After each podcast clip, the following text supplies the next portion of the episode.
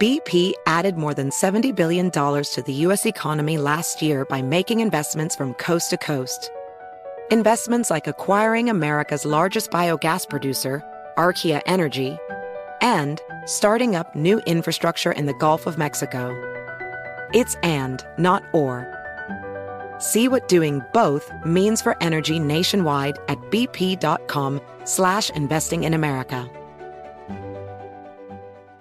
Discover BetMGM, the betting app sports fans in the capital region turn to for nonstop action all winter long. Take the excitement of football, basketball, and hockey to the next level with same game parlays, exclusive signature bets, odds boost promos, and much more. Plus, now you can sign in, place bets, and manage your cash balance under the same BetMGM account in DC, Maryland, and Virginia. With the same username and password throughout the DMV, it's never been easier to play with the king of sportsbooks. Download the BetMGM app today. BetMGM is an authorized gaming partner of the NBA and an official sports betting partner of the NHL. BetMGM and GameSense remind you to play responsibly and offer resources to help you make appropriate choices. Please gamble responsibly. BetMGM.com for terms and conditions. Must be 21 years of age or older to wager. Washington, D.C. only. Please gamble responsibly. Gambling problem? Call 1 800 Gambler.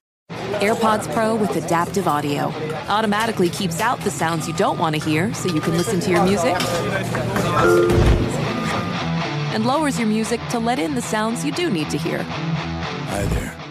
Hi, what can I get you? I'll have a strawberry mango coconut probiotic smoothie with wheatgrass. Anything else? Extra wheatgrass. Here you go. AirPods Pro with adaptive audio. Available on AirPods Pro second generation when enabled.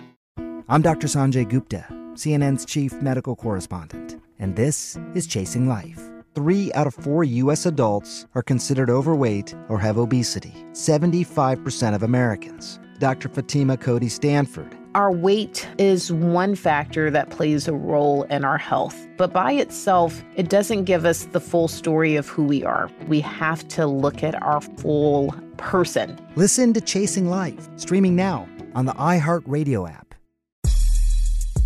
What up? It's the Crossover Pod Friday edition. I'm Howard Beck, senior writer for Sports Illustrated.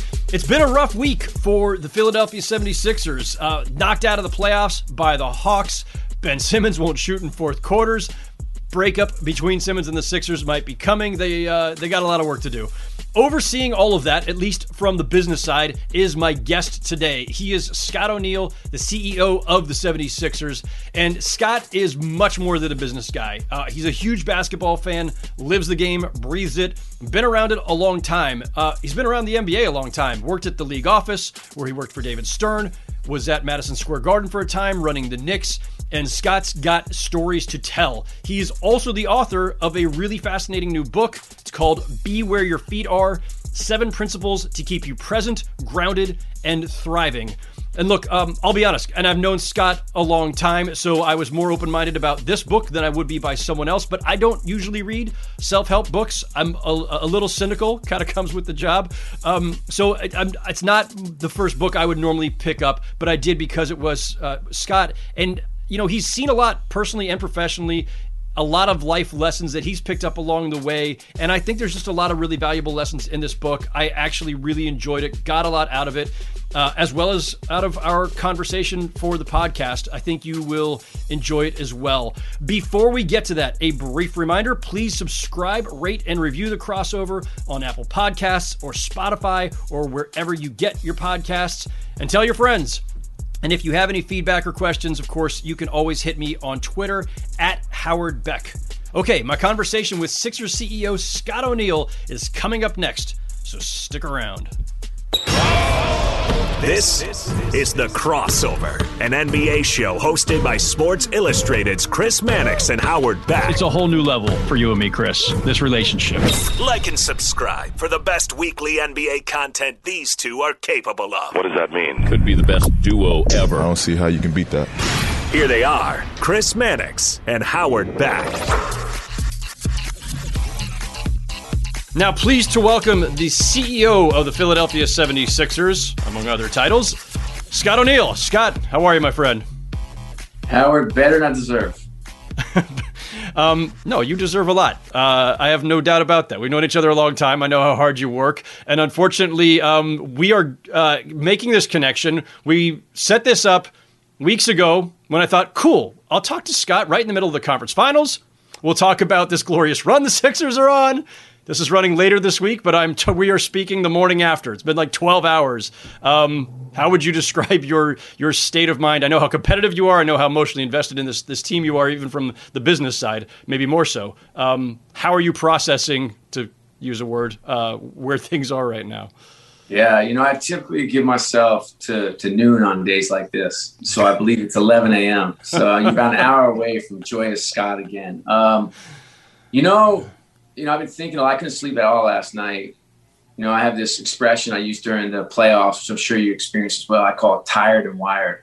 So you're just wired from the games, whether it's your own or some, you know, watching the, the Jazz or the Suns, um, not Jazz anymore, the Clips um, or the Bucks, that incredible Bucks net series.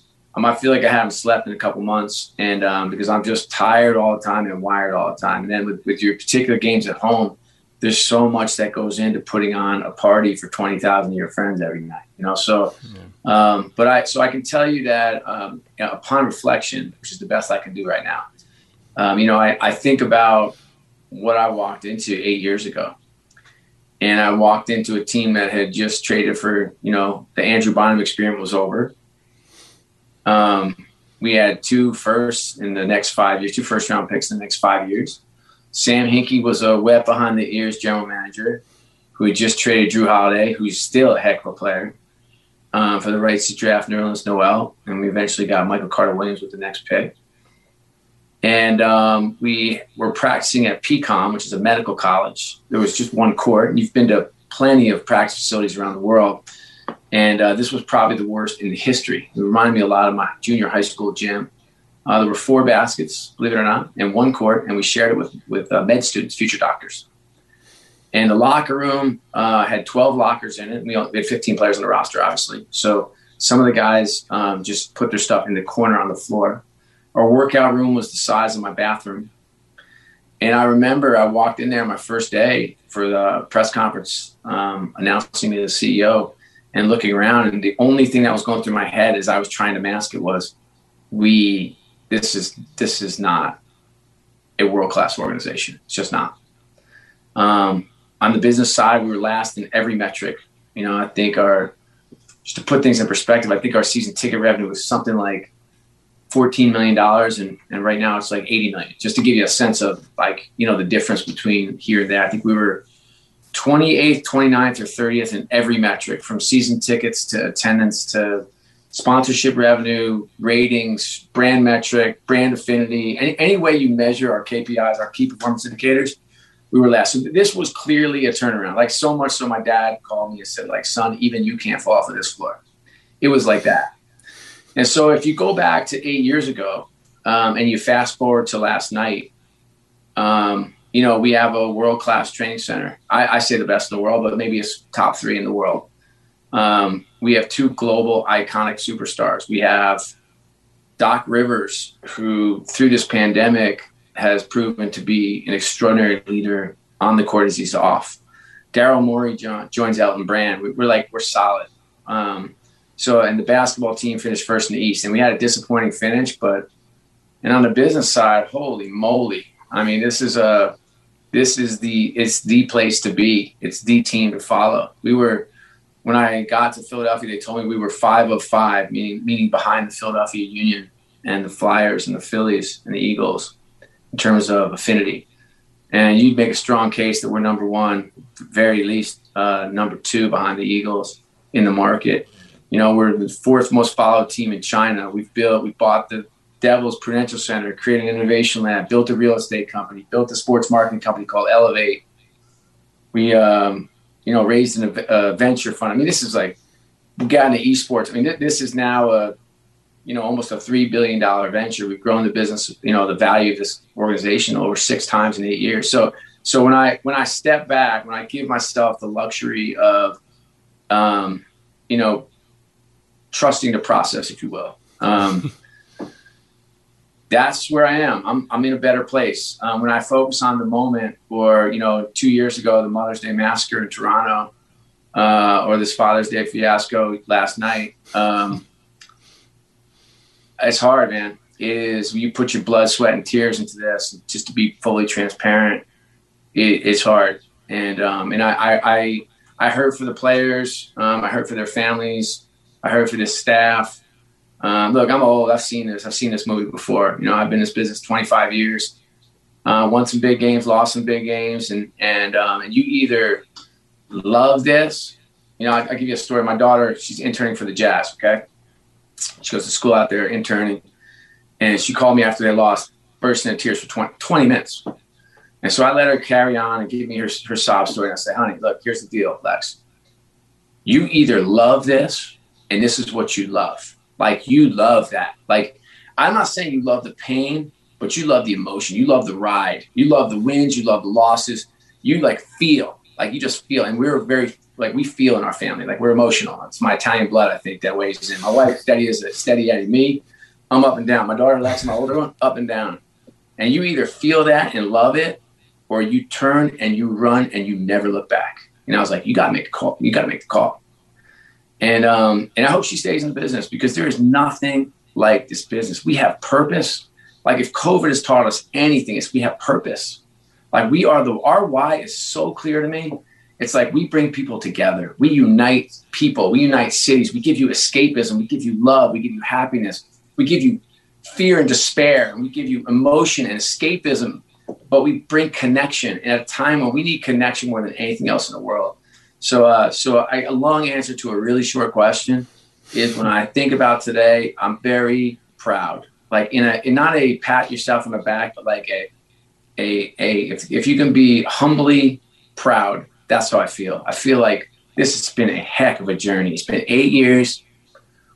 And uh, and boy, if you'd have told me in what was it, 14, 15 or 15, 16, whatever that 10 win season was, that we'd be sitting here at number one in the East after you know you could shoot a cannon in that in those stands and not hit anybody, and now you can't get a can't get a ticket. This team, I mean, we got 14. We have the biggest season ticket base in the league next year. Like it's crazy. So if you'd have told me then, now if you'd have told me like I couldn't go to, I told my kids not to go to a game for that. Like you can't come. Like why? I'm like because I don't want you to hear what they're screaming at me. That's why. wow. You know, and so that you know i was like you know you want to check out some good go go go to google reddit scott o'neil and then you see like what that was like. Because i don't think people really understand like what that was. I know what that was. Like i was through it. I went through the mud. And i gotta tell you i love where this organization is. I love the people here. I love this is a family. We take care of each other. We treat each other well. We work really hard. We have like really really big eyes and really big goals. And we talk about growth and business and it's fun. And and it's uh but it's man it's a tough day today for sure. So i mean obviously i appreciate the long view here. I'm a reporter. It's my whole point of, of, of my uh, profession is, is professional emotional distance. I can sit here and right. go you know i can tell somebody yeah you know what? Uh, you know i know you're disappointed but the sixers think about where you were. Exactly what you just presented scott. The trajectory and the path that this this franchise has been on the evolution and that's all great, and those are all positive things. And Philly fans eight years ago, seven years ago, whatever, would have like killed for for that outcome. Guess what, guys? Here's where you're going to be in 2021. That's right. But of course, none of that matters today because it's just the sting of of defeat, and not just that, but this team had legitimate championship hopes. And the roster, the coach, the front office, everything is in place that you look at it and the outline of a championship is there. And you're falling a couple rounds short now. So when you when you have to be in the moment of it, and I know for yourself and for your own sanity, you need to take the long view. But those same fans you alluded to on Reddit and everywhere else, what are you telling them at a moment like now, or is there even anything you can tell fans no, in a, got, at a moment like this? Time, time heals all wounds. I mean, I, I just again, you know, you've been in this business. I mean, I think I met you in what 2003, something. that might for a long. It might time. have been a little later in the 2000s, but somewhere in there, yeah. Um, I will say like, you know, you you when you run an organization, you you hope you have a team that com- can compete. And I tell you, two years ago, that JJ Redick, Jimmy Butler team, that team c- could have won a championship. I said at the Doc Rivers, went to dinner uh, with Daryl, Doc, me, and Elton when they first came to town. And I knew Daryl, of course, known him for 20 years. And, and uh, Doc, I, I, didn't know. I mean, we knew all the same people. We had a lot of same friends. And, and, my friends were calling him, and his friends were calling him, you know, and all that stuff. And, and I was like, you know, he's like, man, we were talking about team, life, business, family, all that stuff. And I said something like, you know, it's four bounces away from a from a, a, you know a championship, and he's like, you sound like a fan, and I was like, bro, I've been in this business a long time too, my man, and I know you're Doc Rivers, but I gotta tell you, like, you don't have many chances to compete for a championship. There are 29 other teams in this league that are fighting every day to do exactly what we're doing, and when you are good enough, and the path is laid out for you and you have the talent and you have the infrastructure and you have this coach and et cetera in place like we did in Toronto with that team and like we had against Atlanta with this team, they, they sting a little bit more. You know, and it doesn't mean like when I was with the Knicks and we had made the playoffs in years and years and years and we go up to Boston and lose that series, I gotta tell you, it felt like I got punched in the face. Okay. Like it and and they were better, you know, but I still it was just like you're working so hard to get a team there, you know? Um but it's hard. Yeah, I, I, don't. I'm not like you know. I'm human. You know, I I, I have emotion. I I, I hurt, um, and I hurt for people, and I hurt for this organization. I heard how how sad everyone is and how mad everyone is. But but for fans, you know, these are the most passionate fans in the world down here. I mean, this, this is this you know, and you know, it's my, my friend sent me a note today about the six stages of grief or whatever it was, or you know, I just deleted it. It's deleted. I'm like, I mean, I got plenty of things to grieve, but this ain't one of them. You know, yeah. I mean, this is this is a it's a game, and yeah. uh, and we, we we fought our fought our butts off, and, uh, and unfortunately came up short. By the way, how about Atlanta? Good for them. Good Amazing. for Nate McMillan. Amazing. You know, good for Steve Koonin who runs that business, and uh, Tony Ressler, like you know, new new guy in the league. I know a bunch. I know him and his bunch of his partners are wonderful people. Um, we had great, you know, it's just like the NBA. It's a unique league. You fight to the death on the court. Off the court, we're partners. Like we, we, you know, we spent a lot of time with them in Atlanta. and They spent a lot of time with us, and we were treated like royalty down there. And hopefully, they would say the same thing up here. But good people.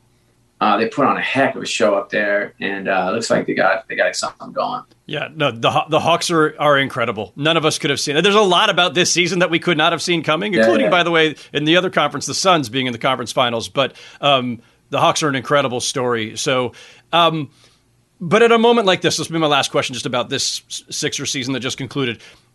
What is the um, I have to. Why do I have to keep coming back to the, the same process word? Like it just it just sneaks into conversation. What is the process for an organization or for your organization at a moment like this about dealing with the pain and the disappointment of it, figuring out what's next, um, there's obviously a lot of changes already been made, right? Doc just just finished his first season with you guys. Daryl Morey just finished his first season. You have these two young cornerstones. We don't need to get into the roster decisions that come, but what is the process at the ownership and management level of saying, okay, how do we um, learn from what just happened?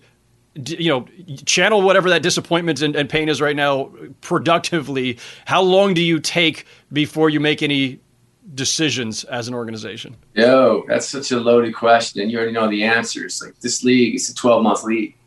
You know, you don't you don't have the luxury of time.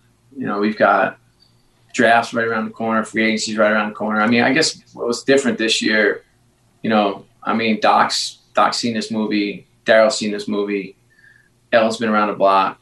Like this is a this is a world class front office. Like I, I don't you know, I mean, I don't know how long you take to lick your wounds. I told you I was giving myself till noon.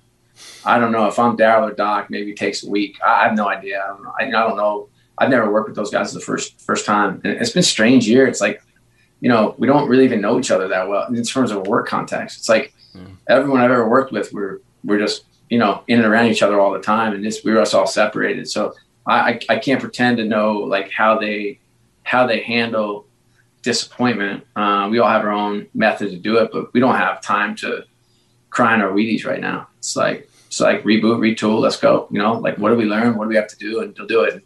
And Daryl's, you know, look at his history. Um, you know, he's he's been a deal maker his whole career. So I'll be, be, be very exciting to see what he decides to do with this team. I'm sure in consultation, of course, with Elton and Doc. And uh, but man, it's gonna be it's gonna be fun. It won't be dull. Never is dull. That's the No. one thing you can count on in Philadelphia. Your franchise You know, is not Love your franchise is not dull. No. It ain't ever dull. I mean, there's always, there's always something cooking. And I've always told people too, um, anytime anybody had a question about the Rockets when Daryl was there and now about the Sixers now, my default answer on all questions about the Rockets then the Sixers now is Daryl's going to be aggressive. There's going to be I don't I don't know what's happening next. I guarantee you they will do something. BP added more than $70 billion to the U.S. economy last year by making investments from coast to coast. Investments like building charging hubs for fleets of electric buses in California and starting up new infrastructure in the Gulf of Mexico. It's and, not or. See what doing both means for energy nationwide at bp.com slash investing in America. Witness the dawning of a new era in automotive luxury with a reveal unlike any other as Infiniti presents a new chapter in luxury, the premiere of the all new 2025 Infiniti QX80. Join us March 20th live from the edge at Hudson Yards in New York City, featuring an unforgettable performance by Grammy and Academy Award winning singer, songwriter, and composer, Jon Batiste. The all new Infiniti QX80 is unlike any luxury SUV you've ever seen. Smart enough to anticipate your needs, even before you do. Every line, curve, and detail was thoughtfully crafted so everything for every passenger feels just right. Don't miss it. Mark your calendars and be the first to see it March 20th at 7 p.m. Eastern, only on iHeartRadio's YouTube channel. Save the date at new-QX80.com. 2025 QX80 coming this summer. Discover BetMGM, the betting app sports fans in the capital region turn to for nonstop action all winter long. Take the excitement of football, basketball, and hockey to the next level with same game parlays, exclusive signature bets, odds boost promos, and much more. Plus, now you can sign in, place bets, and manage your cash balance under the same BetMGM account in DC, Maryland, and Virginia. With the same username and password throughout the DMV, it's never been easier to play with the king of sportsbooks. Download the BetMGM app today. BetMGM is an authorized gaming partner of the NBA and an official sports betting partner of the NHL. BetMGM and GameSense remind you to play responsibly and offer resources to help you make appropriate choices. Please gamble responsibly. BetMGM.com for terms and conditions. Must be 21 years of age or older to wager. Washington, D.C. only. Please gamble responsibly. Gambling problem? Call 1 800 Gambler. Busy weekends are a breeze with American Express Platinum Card. 8 a.m., wait to board plane in the Centurion Lounge. Much better. 2 p.m., grab seats for the game. 6 p.m., book an exclusive reservation with Resy Global Dining Access. Right this way. Because the American Express Platinum Card offers access to the Centurion Lounge, must see live events, and exclusive reservations at renowned restaurants. That's the powerful backing of American Express. See how to elevate your experiences at AmericanExpress.com slash with Amex. Terms apply. Your book, which you have uh, two of over your shoulder, not just one. Uh, Be where your feet are. Seven principles to keep you present, grounded, and thriving. Which principle applies today? Trust the process. That definitely trust the process. Still have a plan. And by the way, this applies to life and it applies to teams, it applies to business, applies to you, applies to relationship with my wife, applies to relationship with my children as I'm trying to raise three strong women. And it's like, you know, we live in the Insta famous world, right? Um, we live in the TikTok famous world. We are, it's not 15 minutes of fame anymore, it's 15 seconds. And and what we see on Facebook and Instagram is cute. And I love to learn about your daughter and her scoring the winning goal. Good for you. Or, you know, my friend's son got into Yale, my daughter didn't. You know, God bless America.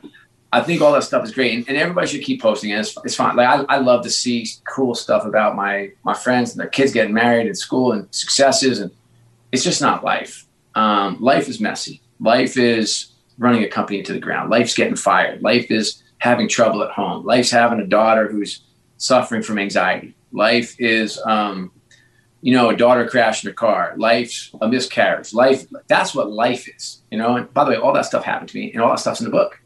And this is not a book where I'm like taking a victory lap. It's not me like saying, "Hey, look at me, I'm awesome. Hey, look, everything is awesome." It's not that. this book is about like the reality of peeling back that onion and looking at somebody from the outside who has it all figured out. Because that's that's what it is. I got my fancy suits on. I'm like sitting in great seats at games. I've run multiple sports organizations. I've got, um, you know, live in a beautiful neighborhood. I got this amazing wife for 25 years. But guess what? How about getting your face kicked in repeatedly? And what you learn when you get your face kicked in, or at least sand kicked in your face, is that there are all these amazing lessons to learn. And, um, and that's where the joy is. That's where the people you meet. That's where families form. That's how you get strength and grow. And that's how you learn. That's, that's what, why trusting the process is so important. It's like, you know, the fake veneer. Um, if you can peek behind the curtain, you see everybody has that crap in their life and it's messy and it's okay. And I want everyone to know that it is okay.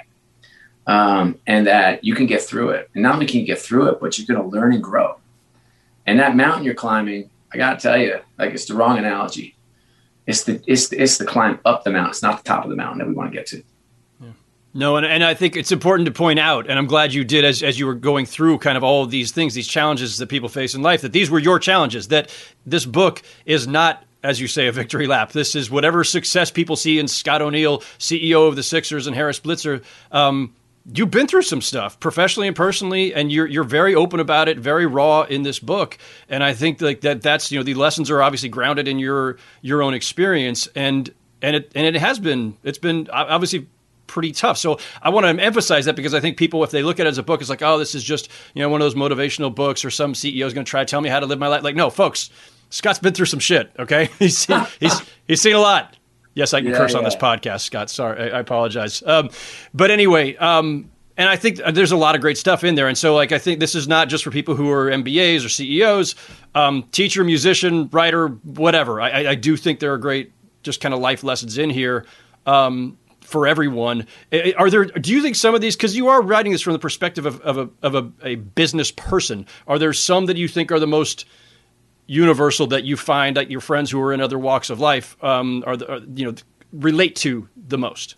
Yeah, yeah. I mean, what I've heard from uh, you know, it's like when you write a book, um, you know, it, it's pretty humbling. I mean, especially if you put it out there, you know, this is raw and humbling. And so the first thing you know you, you try to avoid is like the mom thing because my mom thinks I'm amazing. I promise you. She she's probably the person who wrote my bio for that they sent you before this call. So it's like, you know, and and I love my mom and she loves this book and she thinks I'm a genius. But I've gotten uh, notes from from strangers, which has been really pretty, pretty amazing. I mean, so you know, I just got one literally um, this morning when I woke up and he just said like, I listened to your audiobook. I was driving from wherever to Idaho or something. And he said, I cried for the first five hours. And I was like, all right. And then it was like, I'm going to be better father. I'm going to be better husband and um, and that that makes it worth it. I will say like that is the stuff that matters. So is there some? Yeah, be where your feet are. Put your freaking phone down and get your head up. And in the office, yes, I have a phone table, and you come into a, a conference room with me, and you're gonna put your phone on the table, and we're gonna sit around and before the meeting starts, and I'm gonna ask you how your weekend was, because I think that's a lost art. It, you know, kind of the world has become an elevator. Everybody like just stares down, and I think, um, and at home we have a phone basket. It's not in here; it's outside. Anyway, we have a phone basket. So like you don't walk up to the dinner table with your phone. Um, and I will tell you, like it's hard. You come home from a hard day. I don't care if you're selling insurance or painting paintings or or um, or you're a writer or you do what I do. It's like you come home. Some days are hard, man. It's grind and you're stressed. And um, and we've got to be dads and or or moms and we got to be partners and we've got to be friends and we've got to um, you know, we've got to be better and do better. So I think what's resonating for a lot of people I had this uh, one story in the intro about my my daughter.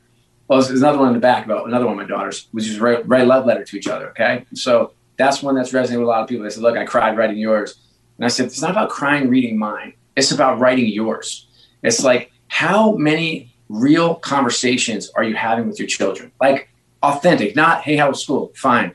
Uh, what you learn? Nothing. Uh, how you doing? Good uh, and then she goes up to her room and i'm like i'm done with that like i i want us to do better i want us my wife said to me once would you do this at home i mean would you do this at work and i was like no she's like well lead and i was like good one you know and i think like some of the stuff we use at work to be extraordinary at work or to be successful at work or just to get by at work like that's some stuff we got to bring home. And I think, you know, you know, I, I the most embarrassing thing is like during the pandemic, I bought like thought starter cards, which is so embarrassing because like I'm a good conversationalist. Like I like people. You can drop me in North Korea and I'd like be having conversations, you know. And I'm sitting at my dinner table because I hadn't been to family dinner in 25 years. I'm at family dinner every night for 14 months. And I bought these little cards and it was just like, you know, what's your favorite vacation and why? You know, if you meet anyone who they like, and by the way, I mean, after a week, I'm like, okay, I got it. Ask interesting questions and let's talk. And um, and we got into some real stuff. I mean, there's some pretty heavy stuff. I've got three daughters who are all very different. They're all very strong personality, and they all see the world differently. And what what a what a difficult time for this country, but what a wonderful time in the house to start talking about things like social justice and talking about things like politics and talking about things like what does it mean to be a working mom? Like, what does that look like? Or what does it mean to be, uh, you know, challenging yourself? Like, what are you going to accomplish this summer? Like, I, am just not sure we're having those conversations. So if one, per, if you take one thing out of this, let's be where your feet are. Put your phone down, get your head up, engage, engage in the moment, make moments count. If we learned another thing in this pandemic, it's it's fleeting, and time is our most precious commodity. It really is. And we have this incredible opportunity that's sitting right before us. And yet I'm out with my friends three days ago who I haven't seen in a year. And I walk up, of course, I'm the latest one there. They all get their phones out. I was like, guys, uh uh-uh, uh, we are better than this. I haven't seen you in a year. What are we looking at? You might have to. You, I mean, you, you're like, hey, maybe there's news on this. It's playoffs. These guys, me, I'm not missing anything on Twitter. Nothing. Nothing they can't wait. There's no text I have to answer. Hmm. There's no TikTok video I need to see. And I, I, wonder if we we commit to each other, really say like if and I said these guys wasn't well received. I said, like, if you don't want to be here, you shouldn't be here. But if we're gonna be here, let's spend the time together. And I, and I wonder if we could do if we could live a little bit stronger, if we can if we can make a little bit of an impact. And the last thing, I know I'm talking way too much. No, no, no, keep going. It's great stuff. Is like I do this thing. I, I speak to. I've been speaking to companies. I spoke to Google, AstraZeneca, all these big time companies, and I always start the same way. I was like, "All right, pick your phones up," and what they're gonna, they think I'm gonna say is, "Put your phone down, turn it off." I say, "No, pick your phone up.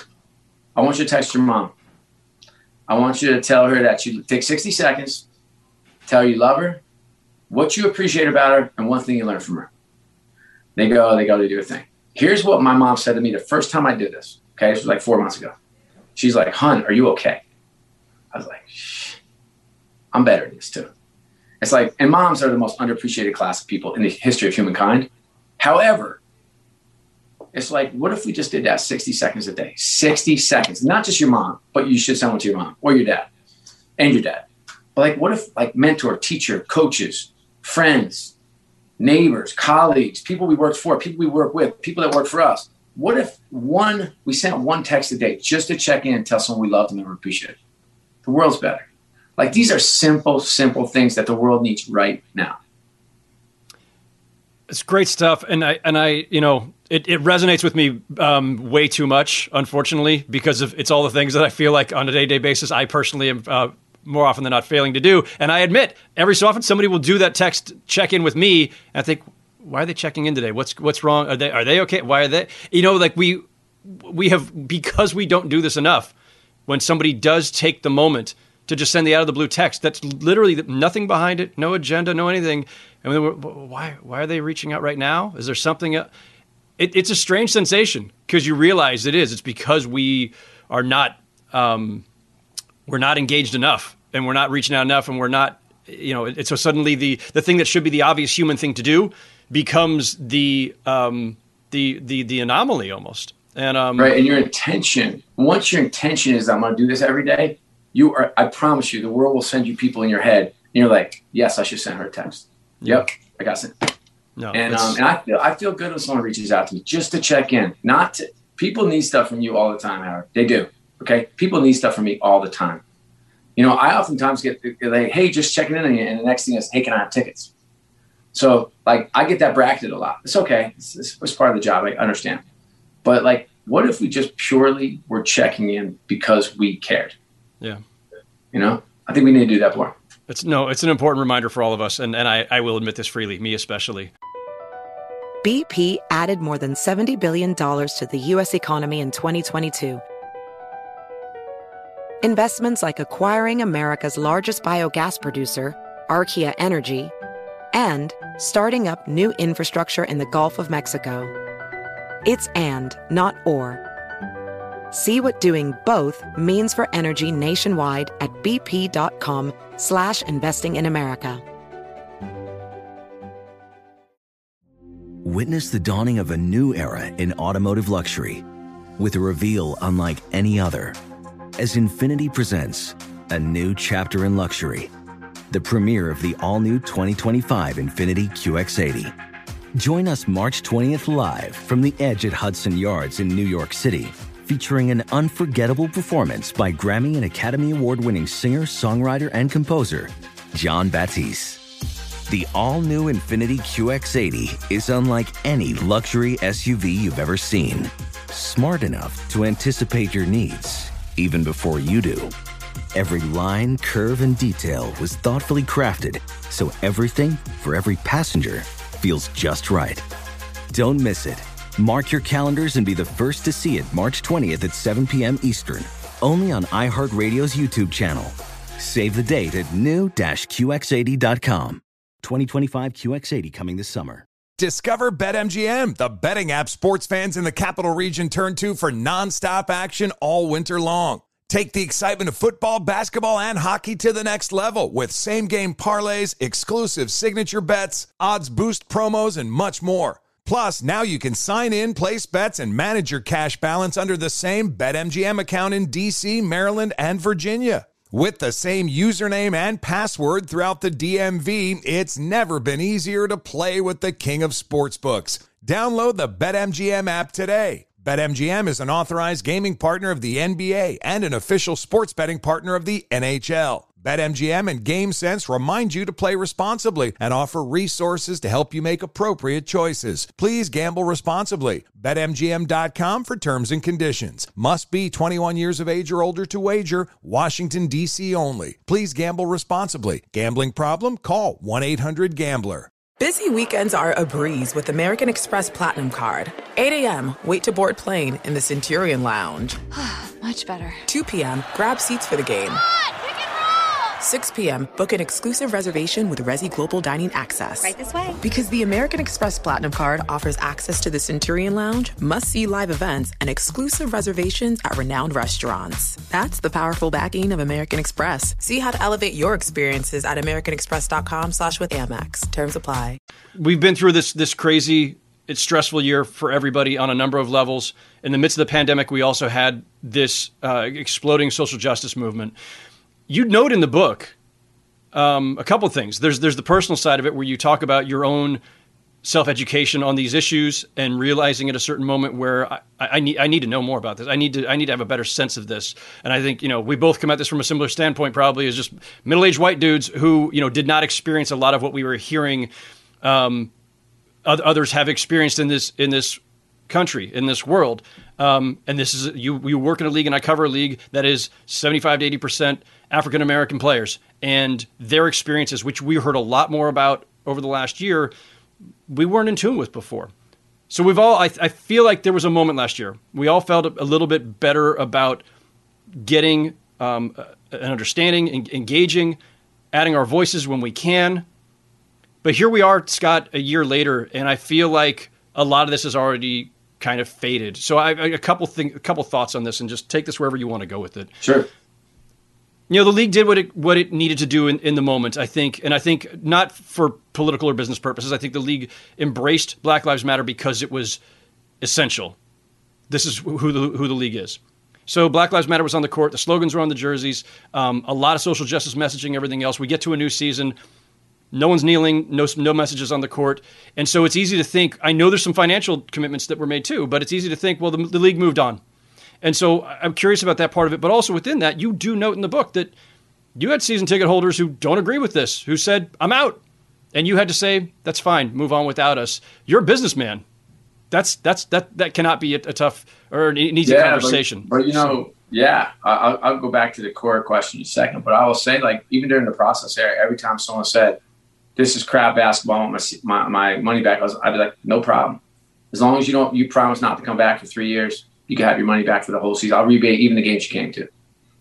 And, um, and I, I, I don't, I mean, I, it's hard. This one's hard for me because I have a hard time believing that values like equality is something you can take the other side of. That's really hard for me. Like I don't understand. Okay. And, and I do talk about in the book about like how much I thought I knew versus how much I know. And it, it was, the gap was too wide for me to get comfortable. Okay.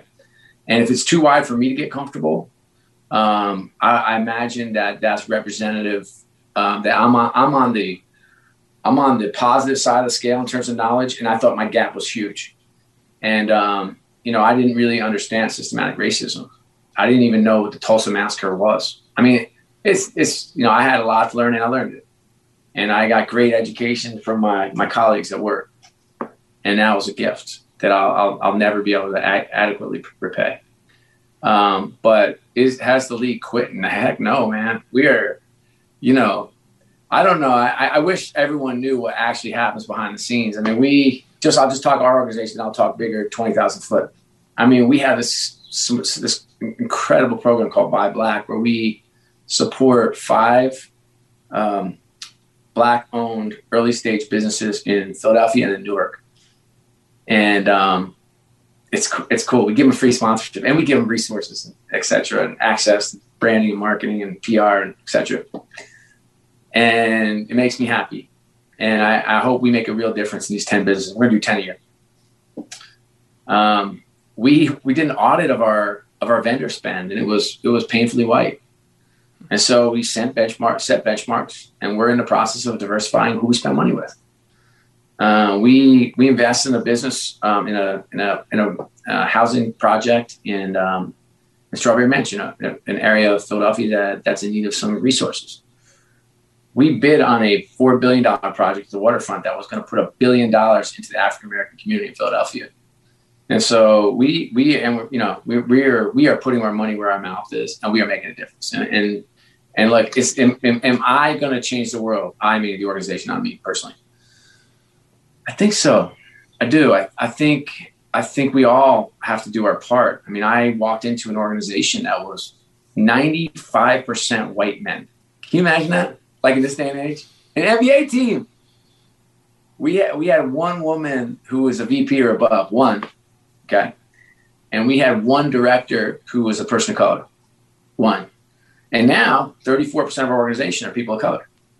And you might say like, yeah, but you grew your organization. I was like, yeah, 61% of the people I have hired since I've been here in eight years are not white men.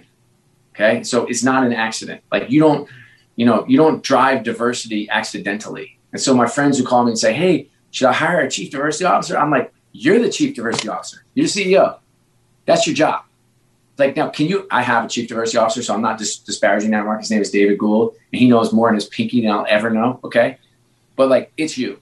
It's on you. It's on you to say no. You can't hire a white man for this job. And you know what? That sucks to hear for a lot of people, and they don't like it. But you know what?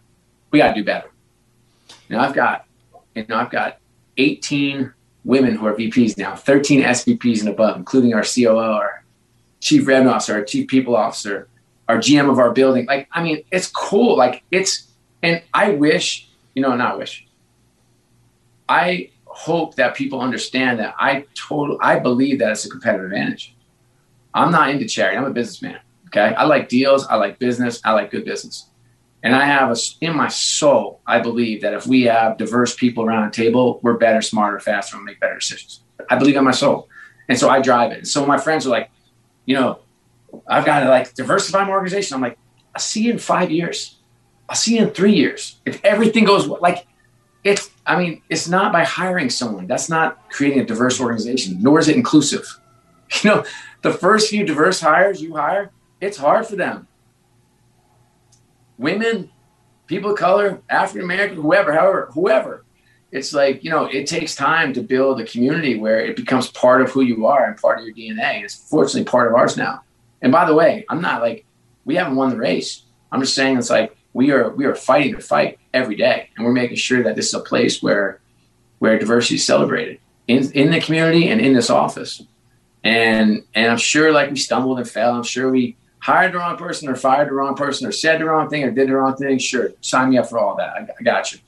But um, but this is a this is a process I'm proud of. So does the and in the NBA, man, I, I will tell you, like we don't have a conference call, we don't have a Zoom call that that this is not put at the forefront. I mean, we we get literally executive candidates set to sent to us every week by Oris, who runs the diversity program, at the NBA. The commissioner like rails. They're showing stats and facts. Like here, we're going through stacks and stats and facts of, of our organizations um, as to our diversity numbers and how we're doing and who we're hiring and why. Like it, it's it's for real, man. And so I don't know. I I, you know I, I think that the branding stuff is, is good. It's positive. I'm glad we did it. I'm glad we, we got out there. But it's time for the real work, like the real real work. And and that happens inside organizations where we can be role models and we can hire, we can change, and, and it happens in the communities where we can actually make change, change the world. Um, and our players, I love, I love, love, love. I mean, you know, you know the players in the '90s. You know the quotes that the most famous players have said. It's different. It's a different world. I'm proud. I I love it, and I don't always agree with what our guys say. It makes me even more proud. Like this is not a group that's that's fighting a political fight. They're fighting a social fight. They want to make the world better. And that's not just like Joel and Embiid, Ben Simmons, Tobias Harris. And by the way, they do it and good for them. It's like my daughter's 14. It's like, Dad, this isn't right. I'm like, that's right, Mom. That's right. What are you going to do about it? You know, and I love that. And she's in Savannah, Georgia, building houses right now in some crappy area, living in a bunk room with uh, 10 other girls. I'm like, good for you. You know, because you can talk about it all you want, you know, but we got to move to action. So, so no, I, I, I hear you. Like, are there business implications? I'm sure there are. I don't care. I hope nobody cares. And the people who care, the people who want to change the world, they'll be with us. Um, because I, I'd hate to be on the wrong side of history, and this is the right side of history. Uh, amen to that. Um, it did come with some consequences, or at least perceived consequences. And of course, as soon as the ratings, you know, go a certain direction, you immediately have people uh, trying to, uh, you know, use that as as a, uh, you know, um, a a you know hammer to smash the league with and say, oh look, this is what happens. You know, they embrace they're embracing social justice, and so people are tuning out or whatever. Like, what do we know or not know? The league obviously has a lot better metrics than those of us in uh, the media or fans do about whether there's any nexus between what the league does off the court and how it might impact um, ratings, popularity, all this stuff. So people will spin it every direction. They will use their because they're their own they have their own political agendas. Do we? Does the league have a sense of whether there has actually been any uh, negative consequences to being so out in front on social justice issues? I I would have to ask them. I mean, I I don't know. I, I would just say, you, you know this, like the the ratings argument is it's interesting and compelling. Like we have the greatest content in the world. Um, it's it's it's consumed differently than it was 10 and 20 years ago. Um, the media rights holders can't get enough of, of this property. Um, only 1% of our fans will ever see a game live. So we're spending a lot of time on second screen, third screen experience. It's a global business. I mean, it's, I, I don't know. I'm really bullish about the league and where it's heading. And, um, and maybe there's some blowback. I would just say like the world isn't full of white men. It's just not, you know, so I think we're heading in the right direction. It's, it's the most global league in the world with the biggest stars on the planet who are people of color. I mean, what better commercial could you have for the world and social change? I mean, I go back to like, you know, the old David Stern stories of him, like, you know, like what he did with HIV and Magic Johnson. It's like, I mean, you go back to, I don't know. I just think this, that's what this league is. And so is it for everybody? I think so. I mean, everybody's invited. You know, no one is cut out of this league. You can love us, you know, and we and we will have you. Uh, but do people want to make other choices? If they do, enjoy. Um, we'll, we'll, welcome you back when you when you get the bug again. Like I, I can't go without watching games, and it's like a, you know, I never did drugs. So this I guess is my version of drug.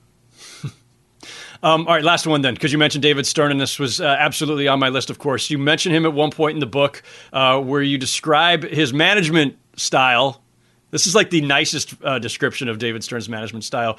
Uh, uh, you allude to quote: "Fear and intimidation are effective motivators, and episodic micromanagement drives extraordinary management."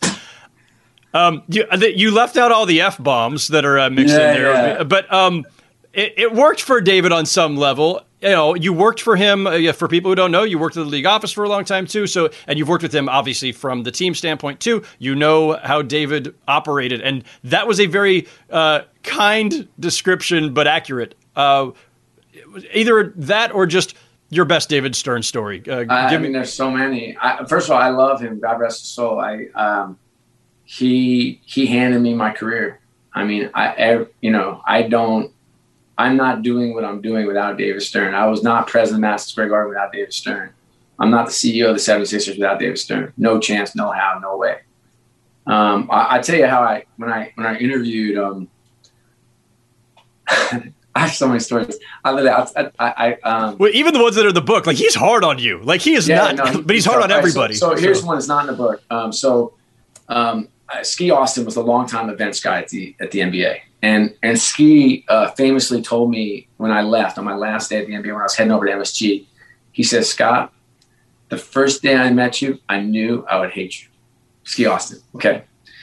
Um, so you know, so we were in Orlando. He didn't. He became a really dear friend of mine and we were in Orlando and we were running a league meeting, so whatever, thousand team people there.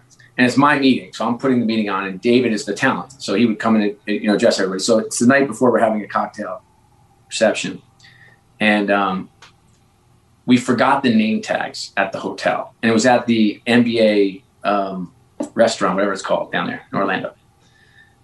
And that was a big thing because David didn't want to be embarrassed because he wanted to know everybody because he he wanted to be able to talk specifically to each person about their teams. He was very interested in people and their businesses and and so Ski and I were standing there and someone had tipped him off on the planes. There were moles everywhere.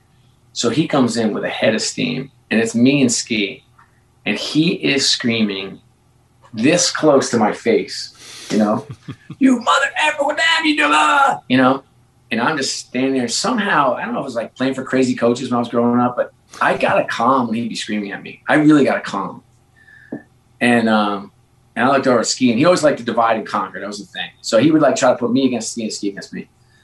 And I was just, he's like, who who's responsible? Is this Ski? Is it, incompetent? And I was like, no, no, it's both of us. I mean, it's my event, and I'm responsible, and Ski's responsible, and together we're gonna figure this out. And of course, there's people three levels down from us, and whatever. We're you know, just, and he is screaming. Then he goes to Ski, and um, Ski's like what he said, you know, sexually.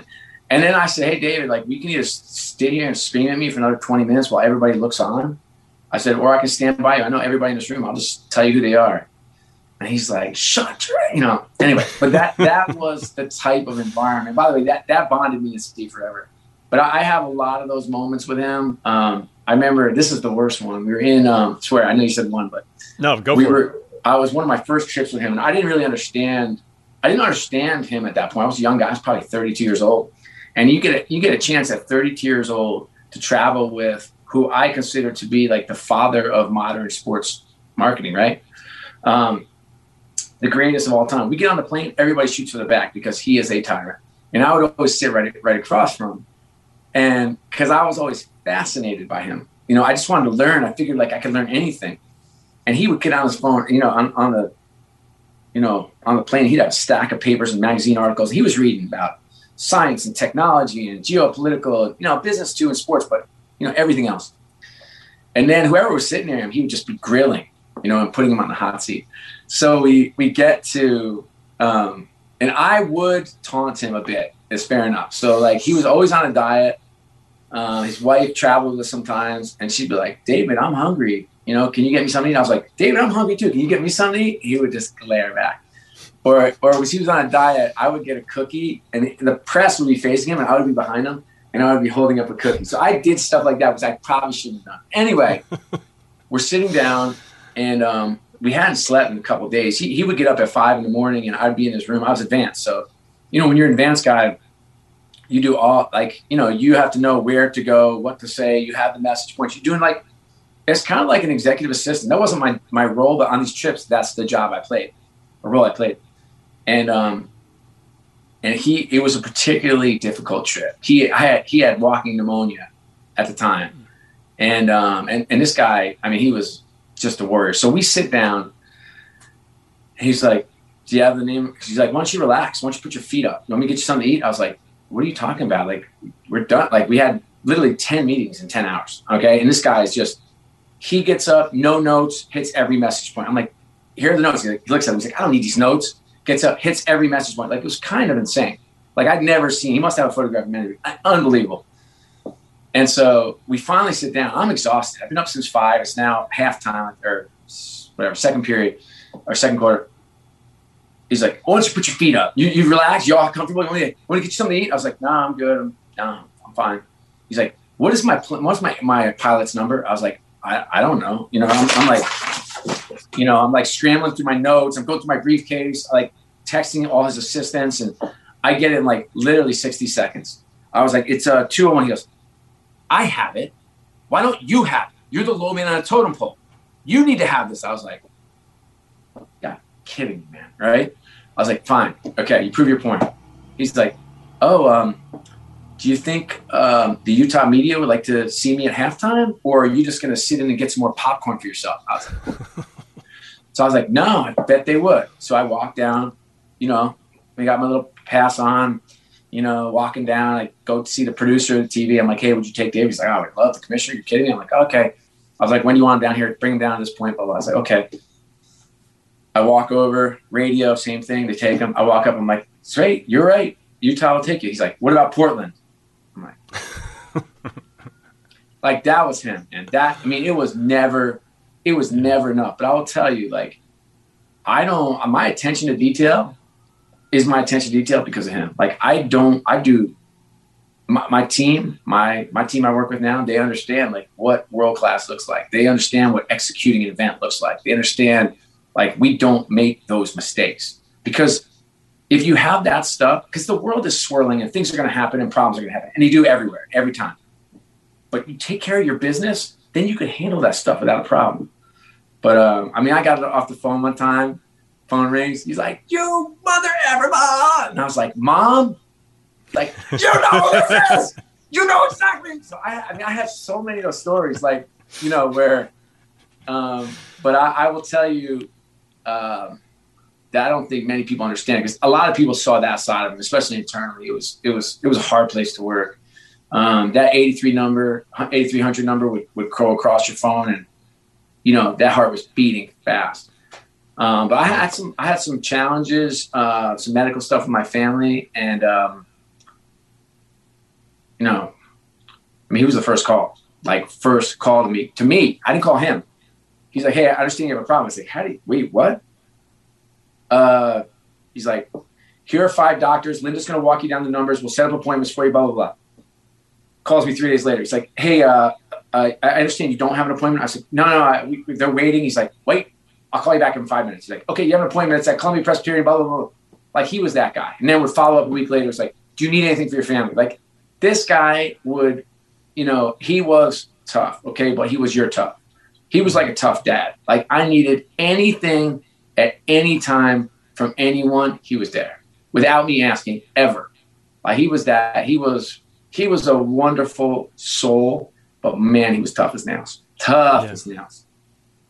That uh, that sums him up perfectly, I think. Um, he was he was one of a kind. Uh, we do miss him.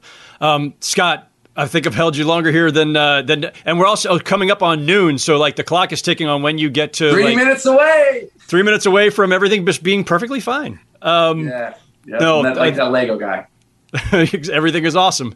Uh, appreciate it. Uh, the book, folks. Again, be where your feet are. Go check it out. A lot of great lessons in there. Um, trust me, for all of us. Uh, good stuff. Appreciate it, Scott. Thank you for uh, for spending the time. Thanks for the great thoughts um, and and uh, some great life lessons there too. Appreciate you. I would always rooting for you. Take care and thank you. Okay, that's all for today's show. Thanks again to my guest, Scott O'Neil. Thanks to our producer, Shelby Royston. Remember, you can hear Chris Mannix and me every Tuesday on the crossover with all the NBA chatter. And on Fridays, it's me and a guest. We've got some great ones lined up. Don't forget to rate, review, and subscribe to the crossover wherever you get your podcasts. And hit me with all your feedback on Twitter at Howard Beck.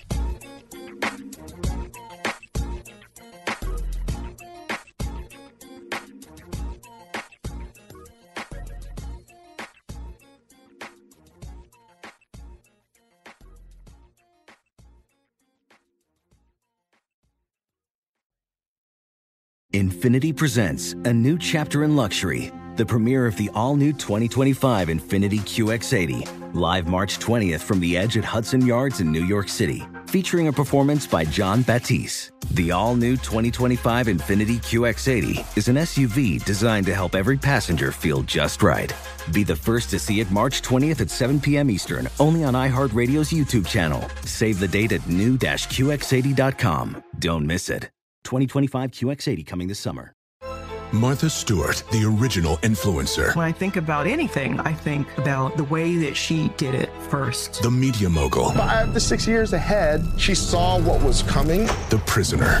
The rise, the fall, and the reinvention of an American icon. Once Martha paved the road, everybody else pretty much copied her. A CNN original series, The Many Lives of Martha Stewart, now streaming on Max. Welcome to the Scene to Scene podcast. I am your host, Valerie Complex. Today, I am chatting with Ji Young Yoo. Ji Young stars as co lead in the six part limited series Expats. I think I learn a little bit with every character that I play. I think usually I play a character and it causes enough introspection that I learn something about myself. I honestly can't gush enough about Freaky Tales. I'm so excited to share it with more people. If you like what you hear, be sure to review, like, and subscribe to the Scene to Scene podcast are you looking to step up to a 4K smart TV? One that gives you unparalleled clarity and picture resolution? Then we've got good news for you because the Vizio 65 inch V Series 4K smart TV is now just 348. With all your favorite apps built in, you can stream straight out of the box. You can even sing along to all your favorite music and radio on the iHeartRadio app. Looking for a smaller or bigger screen? Vizio offers unbeatable prices on all V Series 4K smart TVs. Head to Walmart.com today and score the 4K TV you've been waiting for.